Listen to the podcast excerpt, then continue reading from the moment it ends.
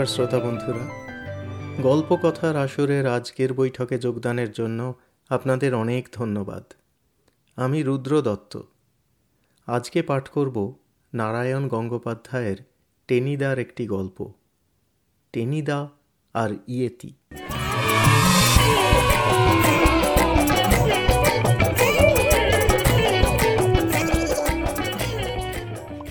ক্যাবলা বললে, yeti yeti. সব bogus চ্যাঁ চ্যাঁ করে চেঁচিয়ে উঠল হাবুল সেন।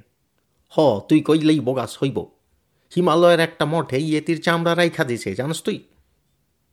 ওটা কোনো বড় বানরের চামড়াও হতে পারে। চশমা শুদ্ধ নাকটাকে আরও ওপরে তুলে ক্যাবলা গম্ভীর গলায় জবাব দিলে। হাবুল বললে, অনেক সাহেব তো ইয়েতির কথা লেখছে, কিন্তু কেউই চোখে দেখেনি। যেমন সবাই ভূতের গল্প বলে অথচ নিজের চোখে ভূত দেখেছে এমন একটা লোক খুঁজে বের কর দেখি। এইবারে আমি কিছু বলতে যাচ্ছিলুম, এমন সময় টেনিদা এসে চাটুর্যদের রোয়াকে পৌঁছে গেল। একবার কটমট করে আমাদের তিনজনের দিকে তাকিয়ে মোটা গলায় বললে, কে নিয়ে তোরা তক্ক করছিলি রা? আমি বললুম, ইয়েতি। ও, ইয়েতি। টেনিদা জাঁকিয়ে বসে পড়ল, তা তোরা ছেলে মানুষ, ওসব তোরা কি জানিস? আমাকে জিজ্ঞেস কর। হাবুল বললে, ইস, কি আমার একখানা ঠাকুরদা আসছেন রে? টেনিদা বললে চপ্রাও গুরুজনকে অচ্ছেদ্যা করবি, তো এক চড়ে তোর কান আমি আমি ফিল আপ দি গ্যাপ করে দিলুম, কানপুরে পৌঁছে দেব। ইয়া ইয়া কারেক্ট বলে টেনিদা এমন জোরে আমার পিঠে থাবড়ে দিলে যে হাড় পাঁজরাগুলো পর্যন্ত ঝনঝন করে উঠল। তারপর বললে, ইয়েতি সেই যে কি বলে, অ্যাব অ্যাব, অ্যাবো? ক্যাবলা বললে অ্যাবমিনেবল স্নোম্যান মুরগে, ইংরেজিটা বড্ড বাজে। ইয়েতিই ভালো। তোরা বলছিস নেই? আমি নিজের চোখে ইয়েতি দেখেছি। তুমি আমি আঁতকে উঠলুম। অমন করে চমকালি কেন, শুনি? চোখ পাকিয়ে টেনিদা বললে, আমি ইয়েতি দেখব না তো তুই দেখবি? সেদিনও পটল দিয়ে শিঙে মাছের ঝোল খেতিস? তোর আসপর্দা তো কম নয়? হাবুল বললে, না না পেলা দেখব কেন? আমরা ভাবতে আসিলাম ইয়াতি তো দেখব প্রেমের মিত্রের ঘনাদা। তুমি ওই সব ভেজালে আবার গেলা কবে? ঘনাদার নাম শুনে টেনিদা কপালে হাত ঠেকালো। ঘনাদা? তিনি তো মহাপুরুষ। ইয়েতি কেন? তার দাদামশাইয়ের সঙ্গেও তিনি চা, বিস্কুট খেতে পারেন। তাই বলে আমি একটা ইয়েতি দেখতে পাবো না, এ কথার মানে কি? ক্যাবলা বললে, তুমিও নিশ্চয়ই দেখতে পারো, তোমারও অসাধ্য কাজ নেই। কিন্তু কবে দেখলে, কোথায় দেখলে, শুনতে চাস? কথা কেড়ে নিয়ে টেনিদা বললে, তাহলে সামনের ভুজাওয়ালার দোকান থেকে ছ আনার ঝালমুড়ি নিয়ে আয় কুইক। আর তৎক্ষণাৎ আমার পিঠে একটা বাঘাটে রদ্দা কষিয়ে বললে, নিয়ে না, কুইক। রদ্দা খেয়ে আমার পিত্তি চটে গেল। বললুম, আমার কাছে পয়সা নেই। তাহলে ক্যাবলাই দে, কুইক। রদ্দার ভয়ে ক্যাবলাই পয়সা বের করল। শুধু কুইক নয়, ভেরি কুইক। ঝালমুড়ি চিবোতে চিবোতে টিনিদা বললে এই গরমের ছুটিতে এক মাস আমি কোথায় ছিলুম বল দেখি। আমি বললুম, গোবর ডাঙায়, সেখানে পিসিমার বাড়িতে তুমি আম খেতে গিয়েছিলে। ওটা তো তোদের ফাঁকি দেবার জন্য বলেছি। আমি গিয়েছিলুম হিমালয়ান এক্সপেডিশনে। হ্যাঁ সত্য কইতাছ? হাবুল হাঁ করল। আমি কখনো মিথ্যে কথা বলি? টেনিদা গর্জন করল। বালাই ষাট, তুমি মিথ্যে বলবে কেন? ক্যাবলা ভালো মানুষের মতো বললে, কোথায় গিয়েছিলে? এভারেস্টে উঠতে? ছো ছো, ও তো সবাই উঠছে, ডাল ভাত হয়ে গেছে। আর কদিন পরে তো স্কুলের ছেলেমেয়েরাও এভারেস্টের চূড়োয় বসে পিকনিক করবে। আমি গিয়েছিলুম আরও উঁচু চূড়োর খোঁজে। আছে নাকি? আমরা তিনজনেই চমকালুম। কিছুই বলা যায় না। হিমালয়ের কয়েকটা সাইড তো মেঘে কুয়াশায় চিরকালের মতো অন্ধকার। এখনও সেসব জায়গার রহস্যই ভেদ হয়নি। লাস্ট ওয়ারের সময় দুজন আমেরিকান পাইলট বলেছিল না? পঁয়ত্রিশ হাজার ফুট ওপরেও তারা পাহাড়ের চূড়ো দেখেছিল একটা। তারপর সে যে কোথায় হারিয়ে গেল। তুমি সেই চূড়ো খুঁজে পেয়েছ, টেনিদা? আমি জানতে চাইলুম। থাম, ইডিয়াট। তাহলে তো কাগজে কাগজে আমার ছবিই দেখতে পেতিস। আমি কি আর তবে তোদের ওই সিটি কলেজের ক্লাসে বসে থাকতুম আর প্রক্সি দিতুম? কবে আমাকে মাথায় তুলে সবাই দিল্লি টিল্লি নিয়ে যেত, আমি কি বলে একটা পদ্মবিভীষণ হয়ে যেতুম?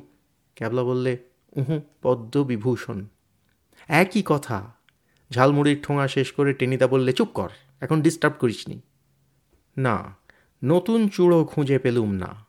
সেই যে, কি বলে, পাহাড়ের কি তুষার ঝড়? ক্যাবলা বললে, ব্লিজার্ড। হ্যাঁ এমন ব্লিজার্ড শুরু হলো যে শেরপা টেরপা সব গেল পালিয়ে। আমি আর কি করি?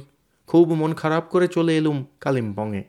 সেখানে কুট্টিম আমার ভাইরা ভাই হরেকেষ্টবাবু ডাক্তারি করেন, উঠলুম তাঁর ওখানে। তাহলে ইয়েতি দেখলে কোথায়? আমি জানতে চাইলুম, সেই ব্লিজার্ডের ভেতর? ওহো কালিম্পংয়ে। কালিম্পংয়ে ইয়েতি? হাবুল চেঁচিয়ে উঠল। চাল মারনের জায়গা পাও নাই। আমি যাই নাই কালিম্পংয়ে। সেইখানে ইয়েতি? তাইলে তো আমাকে পটল ডাঙায়ও ইয়েতি লাইমা আসতে পারে। টেনিদা ভীষণ গম্ভীর হয়ে বললে, পারে, অসম্ভব নয়। হ্যাঁ? আমরা তিনজনে একসঙ্গে খাবি খেলুম। টেনিদা বললে হ্যাঁ পারে। ওরা ইনভিজিবল মানে প্রায়ই অদৃশ্য হয়ে থাকে। তাই লোকে ওদের পায়ের দাগ দেখে, কিন্তু ওদের দেখতে পায় না। যেখানে খুশি ওরা যেতে পারে, যখন খুশি যেতে পারে। আবার ইচ্ছা করলেই রূপ ধরতে পারে, কিন্তু সে রূপ না দেখলেই ভালো। আমি কালিম্পংয়ে দেখেছিলুম, আর দেখতে চাই না। আমি বললুম, কিন্তু ওখানে ইয়েতি এলো কি করে? ইয়েতি কোথায় নেই, কে জানে? হয়তো এই যে আমরা কথা কইছি, ঠিক এখনই আমাদের পেছনে একটা অদৃশ্য ইয়েতি দাঁড়িয়ে দাঁড়িয়ে হাসছে। আমরা ভীষণ চমকে তিনজনে পিছন ফিরে তাকালুম। টেনিদা বললে ও হো ইচ্ছে করে দেখা না দিলে কিছুতেই দেখতে পাবি না। ও কি এত সহজেই হয় রে বোকার দল? ওর জন্য আলাদা কপাল থাকা চাই। ক্যাবলা বললে, তোমার সেই কপাল আছে বুঝি? হাঁটু থাবড়ে টেনিদা বললে, আলবাত। হাবুল বললে কালিম্পংয়ে ইয়েতি দেখলা তুমি? দেখলুম বই কি? ক্যাবলা বললে, রেস্তোরাঁয় বসে ইয়েতিটা বুঝি চা খাচ্ছিল? নাকি বেড়াতে গিয়েছিল চিত্রভানুর ওদিকটায়? ইয়ারকি দিচ্ছিস? বাঘা গলায় টেনিদা বললে, ইয়েতি তোর ইয়ারকির পাত্তর হাবুল বললে, ছাড়ান দাও, পোলাপান। পোলাপান? ওটাকে জলপান করে ফেলা উচিত? ফের যদি কুরুবকের মতো বকবক করবি ক্যাবলা, তাহলে এক ঘুজিতে তোর চশমা শুদ্ধ নাক আমি আমি বললুম, নাসিকে উড়িয়ে দেব। ইয়া, একদম কারেক্ট। বলে আমার পিঠ চাপড়াতে গিয়ে টেনিদার হাত হাওয়ায় ঘুরে এলো। আগেই চট করে সরে গিয়েছিলুম আমি।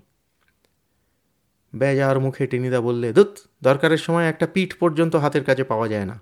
রাবিস হাবুল বললে, কিন্তু ইয়েতি, দাঁড়া না ঘোড়ার টিম, একটু মুড আনতে দে। টেনিদা মুখটাকে ঠিক গাজরের হালুয়ার মতো করে নাকের ডগাটা খানিক খুচখুচ করে চুলকে নিলে। তারপর বললে, হুম, ইয়েতির সঙ্গে ইয়ারকি বটে। আমিও ইয়েতি নিয়ে একটু ইয়ারকি করতে গেছিলুম। তারপরেই বুঝতে পারলুম, আর যেখানে ইচ্ছে চালিয়াতি করো, ওর সঙ্গে ফাজলেমি চলে না। আমি বললুম, চলল না ফাজলেমি? না। খুব ভাবুকের মতো একটু চুপ করে থেকে টেনিদা বলল, হলো কি জানিস, এক্সপিডিশন থেকে ফিরে কালিম্পংয়ে এসে বেশ রেস্ট নিচ্ছিলুম। আর ডাক্তার হরেকেষ্টবাবুর বাড়িতেও অনেক মুরগি। রোজ সকালে কঁকর কঁকর করে তারা ঘুম ভাঙাতো। আর দুপুরে রাত্রিরে কখনো কারি, কখনো কাটলেট, কখনো রোস্ট হয়ে খাবার টেবিলে হাজির হতো। বেশ ছিলুম রে। তা ওখানে একদিন এক ফরাসি ট্যুরিস্টের সঙ্গে আলাপ হলো। জানিস তো, আমি খুব ভালো ফরাসি বলতে পারি। ক্যাবলা বললে, পারো বুঝি। পারি না? ডি লাক গ্র্যান্ডি মেফিস্টোফিলিস ইয়াক ইয়াক, তাহলে কোন ভাষা? হাবুল বললে, যথার্থ। তুমি কইয়া যাও। লোকটার সঙ্গে তো খুব খাতির হলো। এসব ট্যুরিস্টদের ব্যাপার কি জানিস তো? সব কিছু সম্পর্কেই ওদের ভীষণ কৌতূহল। ইন্ডিয়ানদের টিকি থাকে কেন? তোমাদের কাকেদের রং এত কালো কেন? তোমাদের দেবতা কি খুব ভয়ানক? যে তোমরা হরিবল হরিবল চেঁচাও মানে হরিবল আর কি। ইন্ডিয়ান গুবরে পোকা কি পাখিদের মতো গান গাইতে পারে? এদেশের ছুঁচোরা কি শুয়োরের বংশধর? এইসব নানা কথা জিজ্ঞেস করতে করতে সে বললে আচ্ছা মুশিও তুমি তো হিমালয়াজে গেছিলে, সেখানে ইয়েতি দেখেছ? আমার হঠাৎ লোকটাকে নিয়ে মজা করতে ইচ্ছে হলো। তার নাম ছিল লেলেফাঁ। আমি বেশ কায়দা করে তাকে বললুম, তুমি আছো কোথায় হে মশিও লেলেফাঁ? ইয়েতি দেখেছি মানে? আমি তো ধরেই এনেছি একটা। হ্যাঁ ধরে এনেছ। লোকটা তিনবার খাবি খেলো। কই, আজ পর্যন্ত কেউ তো ধরতে পারেনি। আমি লেলেফাঁর বুকে দুটো টোকা দিয়ে বললুম, আমি পটল ডাঙার টেনি শর্মা। সবাই যা পারে না, আমি তা পারি। আমার বাড়িতেই আছে ইয়েতি হ্যাঁ? হ্যাঁ। মশিউল ফাঁ খানিকটা হাঁ করে রইল। তারপর ভেউ ভেউ করে কাঁদার মতো মুখ করলে আবার কপ কপ করে তিনটে খাবি খেলো, যেন মশা গিলছে। শেষে একটু সামলে নিলে চোটটা। আমায় দেখাবে ইয়েতি? কেন দেখাবো না? শুনে এমন লাফাতে লাগল লেলেফাঁ যে একটা পাথরে হোঁচট খেয়ে চিৎপাত হয়ে পড়ে গেল। আর একটু হলেই গড়িয়ে হাত তিরিশেক নিচে একটা গর্তে পড়ে যেত, আমি ওর ঠ্যাং ধরে টেনে তুললুম। উঠেই আমাকে দু হাতে জাপটে ধরলো সে আর পাক্কা তিন মিনিট ট্যাঙ্গো ট্যাঙ্গো বলে নাচতে লাগল। চলো, এক্ষুনি দেখাবে। আমি বললুম, সে হয় না আমার সেও যখন তখন তাকে দেখানো যায় না। সে উইকে সাড়ে তিন দিন ঘুমোয়, সাড়ে তিন দিন জেগে থাকে। ঘুমের সময় তাকে ডিস্টার্ব করলে সে এক চড়ে তোমার মুন্ডু, আমি জুড়ে দিলুম, কাঠমুন্ডুতে উড়িয়ে দেবে। টেনিদা বললে রাইট লালে ফাঁকে বললুম, কাল থেকে ইয়েতি ঘুমোচ্ছে, জাগবে পরশু বারোটার পর। তারপর খেয়ে দিয়ে যখন চাঙ্গা হবে মানে তার মেজাজ বেশ খুশি থাকবে, তখন মানে পরশু সন্ধ্যের পর তোমাকে ইয়েতি দেখাবো। লেলেফাঁ বললে আমার ক্যামেরা দিয়ে তার ছবি তুলতে পারব তো? খবরদার, ও কাজটিও করো না। ইয়েতিরা ক্যামেরা একদম পছন্দ করে না। চাই কি খ্যাচ করে তোমায় কামড়েই দেবে হয়তো। তখন হাইড্রোফোবিয়া হয়ে মারা পড়বে।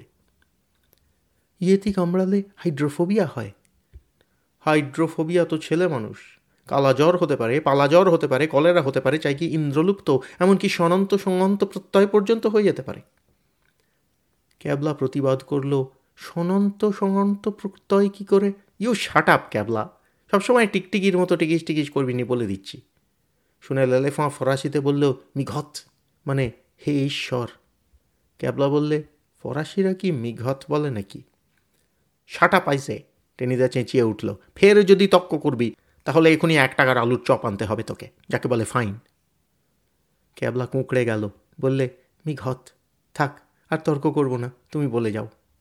তবু তোকে আট আনার আলুর চপ আনতেই হবে। তোর ফাইন যা কুইক আমি বললুম হুঁ ভেরি কুইক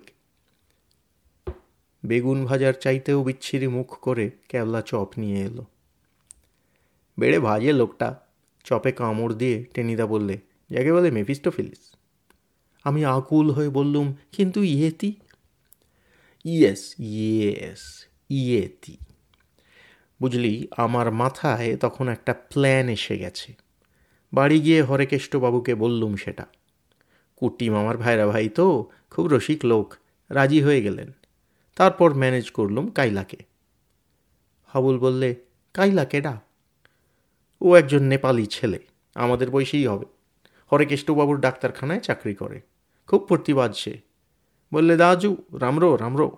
মানে দাদা, ভালো, খুব ভালো। ওদিকে সাহেবের আর সময় কাটে না। তোমার ইয়েতি কি এখনও ঘুমোচ্ছে? নাক ডাকাচ্ছে। সময় মতো জাগবে তো? সময় মতো মানে ঠিক বারোটায় উঠে বসবে। এক সেকেন্ডও লেট হবে না। যা হোক, দিন তো এলো। হরেকেষ্টবাবুর দোতলার হলঘরে আমি একটা কালো পর্দা টাঙালুম। প্ল্যান হলো খুব একটা ডিম লাইট থাকবে। আমি ধীরে ধীরে পর্দা সরিয়ে দেব। ইয়েতিকে দেখা যাবে। মাত্র দু মিনিট কি আড়াই মিনিট? তারপরেই আবার পর্দা ফেলে দেব।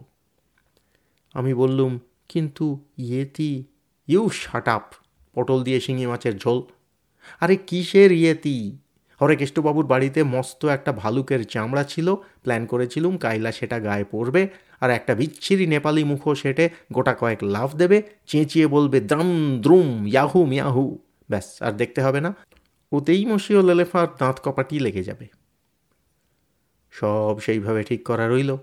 সাহেব যখন এলো, তখন ঘরে একটা মিটমিটে আলো, সামনে একটা কালো পর্দা। তার উপর আমি কাল থেকে সাহেবকে ইয়েতি সম্পর্কে অনেক ভীষণ ভীষণ গল্প বলছিলুম।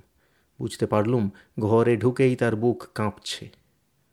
মজা দেখবার জন্য হরেকেষ্ট ছিলেন, তার কম্পাউন্ডার গোলকবাবুও বসেছিলেন। বেশ অ্যাটমসফিয়ার তৈরি হয়ে গেলে ওয়ান টু থ্রি বলে আমি পর্দাটা সরিয়ে দিলুম। আর আমরা একসঙ্গে বললুম, আর? এ কি? এ তো কাইলা নয়। তার ভালুকের চামড়া পড়ে গেছে, মুখোশ ছিটকে গেছে, চিৎপাত অবস্থায় ব্যাঙের মতো হাত পা ছড়িয়ে সে ঠায় অজ্ঞান। আর সামনে দাঁড়িয়ে আছে ছাদ পর্যন্ত ছোঁয়া এক মূর্তি। সে যে কী রকম দেখতে আমি বোঝাতে পারব না। মানুষ নয়, গরিলা নয়, অথচ গায়ে তার কাঁটা কাঁটা বাদামি রোঁয়া, চোখ দুটো জ্বলছে যেন আগুনের ভাঁটা। তিনটে সিংহের মতো গর্জন করে সে পরিষ্কার বাংলায় বললে, ইয়েতি দেখতে চাও না? তবে নকল ইয়েতি দেখবে কেন? আসলকেই দেখো। বলে হাহ হাহ করে ঘর ফাটানো হাসি হাসল। তিরিশখানা ছোড়ার মতো ধারালো দাঁত তার ঝলকে উঠল। তারপর চোখের সামনে তার শরীরটা যেন গলে গেল। তৈরি হলো একরাশ বাদামি ধোঁয়া, সেটা আবার মিলিয়ে গেল দেখতে দেখতে। আর আমাদের গায়ের উপর দিয়ে বয়ে গেল যেন হিমালয়ের সেই ব্লিজার্ডের মতো একটা ঝোড়ো হাওয়া। রক্ত জমে গেল আমাদের। বন্ধ দরজার পাল্লা দুটো তার ধাক্কায় ভেঙে দশ হাত দূরে ছিটকে পড়ল। তারপর সেই হাওয়াটা হা হা করতে করতে শাল আর পাইন বনে ঝাপটা মেরে একেবারে নাথুলার দিকে ছুটে গেল। আমি তো পাথর। সাহেব মেঝেতে পড়ে কেবল গিঁ গিঁ করছে। কম্পাউন্ডার অজ্ঞান। হরেকেষ্টবাবু চেয়ারে চোখ উল্টে আছেন আর বিড় বিড় করে বলছেন, কোরামিন কোরামিন, সাহেবকে নয়, আমাকে দাও, এক্ষুনি হার্ট ফেল করবে আমার। টেনিদা থামল। বললে, বুঝলি, এই হচ্ছে আসল ইয়েতি। তাকে নিয়ে ফষ্টি নষ্টি করতে যাসনি, মারা পড়ে যাবি। আর তাকে কখনো দেখতেও চাসনি। না দেখলেই বরং ভালো থাকবি। আমরা থ হয়ে বসে রইলুম খানিক্ষণ তারপর ক্যাবলা বললে, স্রেফ গুলপট্টি। গুলপট্টি? টেনিদা কটকট করে তাকালো ক্যাবলার দিকে। ওরা অন্তর্জামী। বেশি যে বকবক করছিস। হয়তো এখনই একটা অদৃশ্য ইয়েতি তার সিংহের মতো থাবা তোর কাঁধের উপর বাড়িয়ে দিয়ে, ওরে বাবা রে! এক লাফে রোয়াক থেকে নেমে পড়ে বাড়ির দিকে টেনে দৌড় লাগালো ক্যাবলা।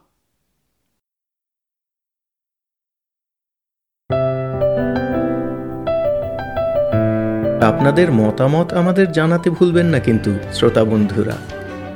আমাদের ওয়েবসাইট গল্প কথার আসর dot org G O L P O K O T H A R A S O R dot O R G